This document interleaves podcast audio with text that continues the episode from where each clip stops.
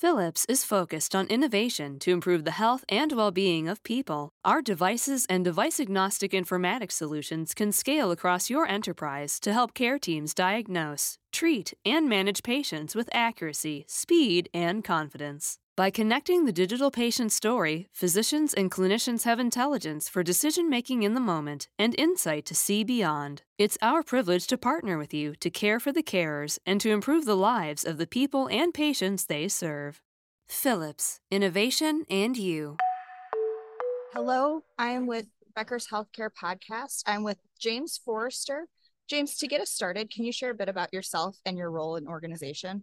Yes. So I'm uh, James Forrester. I'm the Chief Technology Officer, CIO at the University of Rochester Medical Center and U of R Medicine, where I co lead the Health IT department with my colleague, uh, Dr. Lisa Nelson, who's the Chief Application Officer, CIO. And um, the URMC is an academic medical center in Western New York, and uh, U of R, UR Medicine is our integrated delivery network. We're about 5.4 billion in annual revenue on the health system side, with 250 million in annual research funding, about 2,000 faculty, just over 2,000 faculty in our medical faculty group, and um, uh, over a thousand advanced practice providers, 3,000 researchers, about 3 million annual ambulatory visits. So awesome. Well, thank you so much. When you think of digital innovation in healthcare right now, what excites you the most and why?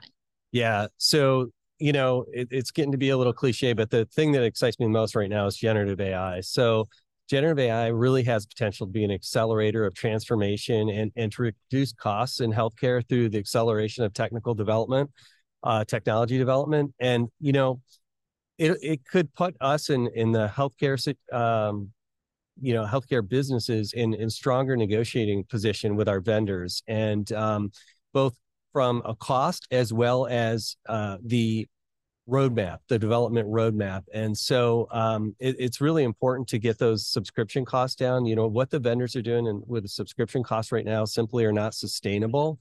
So um, health systems coming together to for public good to harness generative AI for our needs is uh, a real potential to level the negotiating field. And you know, the thing is, um, the technology comes with significant benefits, but it also comes with significant risks. So I think that that risk is obvious to a lot of us in the technology field, but to really leverage the benefits in, in generative AI, we need to, you know, employ enterprise risk frameworks that that take address things such as data privacy, copyright infringement, bias in AI tools, as well as over potential over reliance on those tools. Definitely, and I that's really interesting perspective. Um, at your organization, what are some of your top priorities for technology? What big issues are you trying to solve? Yeah, so to begin with, you know, the the top priorities for technology are the top priorities for the business. And so the big issues that we're trying to solve with technology are the big issues that we're trying to solve in our health system and academic medical center. And not surprisingly, those challenges for University of Rochester Medical Center and UR Medicine are similar to our peers across the country. I personally think the big four buckets are uh, healthcare digital transformation. So that's really focused on our external customers, our patients, Another area would be the customer experience, which focuses internally on our, our internal customers like our faculty, staff, care team, researchers. So really enabling that digital workplace workplace to decrease friction in the environment and increase efficiency of our staff. Uh, third area continues to be harnessing data for information uh, driven decision making and to support research. We have a large research mission, which is completely dependent on data. And, you know, this is a challenge in healthcare across the board. And finally, fourth, I think ever present on every board's mind across this country and in every health system is cybersecurity and cyber resiliency. So I think also I would just note that a large proportion of IT investment goes to maintaining current business capabilities, and only about a fifth of every dollar goes to creating new business capabilities or growing those capabilities. And I think as we think about those four areas of focus, also thinking about how we balance the IT portfolio and the IT spend. Uh, and that's one thing to think about is how much of our investment is going for new capabilities versus maintaining our current capabilities. Definitely, definitely. What is one piece of advice you'd give to healthcare leaders today regarding digital innovation? Yeah, so my my one piece of advice that I give in uh, is that everything in the digital innovation space should be centered around strategy. So start by naming a strong, accountable chief health transformation officer or the equivalent who has a long term strategic vision and who's able to work collaboratively with informatics, technology leaders, business leaders to, to transform that vision into an executable strategic roadmap. Review and update that strategy on a regular basis with executive leadership. And don't be swayed by strong sales pitches or even legitimate business cases that come in that are not part of that strategy. Uh, there, you know, there's an infinite number of ideas but there's a very finite number of resources to invest in in the digital technology portfolio. Yeah, definitely. That's interesting. Um, could you, and great advice, could you provide some examples of specific instances where the integration of informatics solutions led to improved patient outcomes or enhanced patient provider communication? Yes, absolutely. So, the most dramatic example that I've seen of this, where the integration of uh, our informatics teams and informatics driven solutions led to improved patient outcomes and enhanced patient provider communication is our social determinants of health program, which we uh, name Health Equities and Anti-Racism in Technology or the HEART program. So when we set out to address social determinants of health a few years ago, we knew that we essentially had no determinants of health data in our EMR. Uh, we also knew that our demographic data was was bad data. It was very skewed compared to the regional census data. So this program that I just mentioned, led by our Chief Nursing Informatics Officer, Dr. Rosemary Ventura, and our Chief Medical Informatics Officer, Dr. Greg Nicandri, in partnership with our Clinical Delivery Process Improvement Team, really focused on collecting data, visualizing that data, and then using that visualization to connect patients to support programs. So, you know, we set a target to uh, obtain data on 25% of our 750,000 active patients. And for fiscal 23, we exceeded that for all three categories of food, housing, and transportation.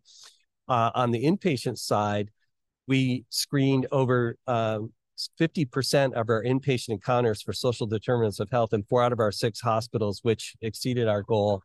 And you know, collecting um, that accurate data combined with an import of the 211 directory directly into Epic enabled our care enables our caregivers to refer our patients to meaningful uh, programs and empowers our care teams to get our patients the help that they need.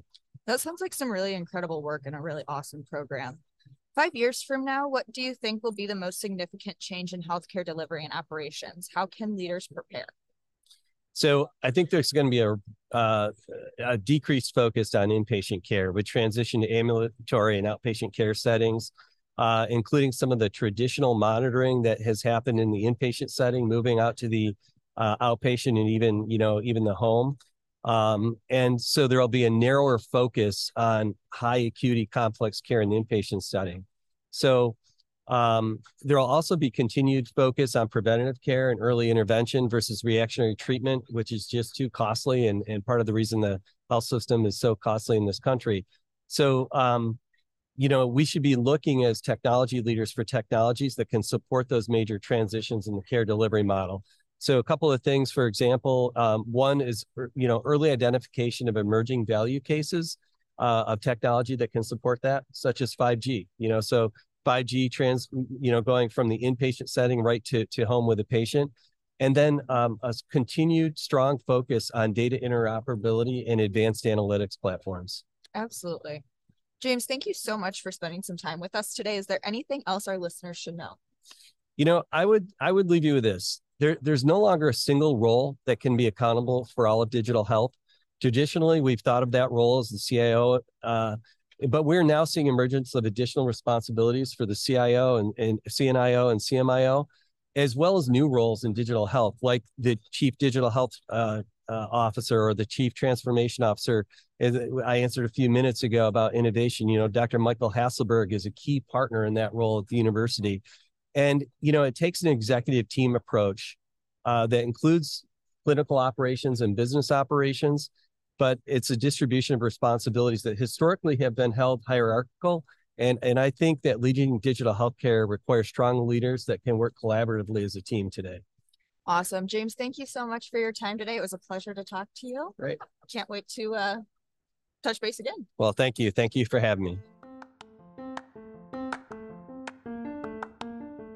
This is the Becker's Healthcare Podcast, created by the team at Becker's Healthcare, a multimedia company devoted to the people who power U.S. healthcare. Four new 15 minute episodes are released daily, containing industry news, analysis, and thought leadership from powerful healthcare decision makers. Support our show by leaving it a five star rating and review on Apple Podcasts or other platforms you use. It's a chance to tell us what you like about the show and act on your feedback. Thanks for listening. Now, here's the episode.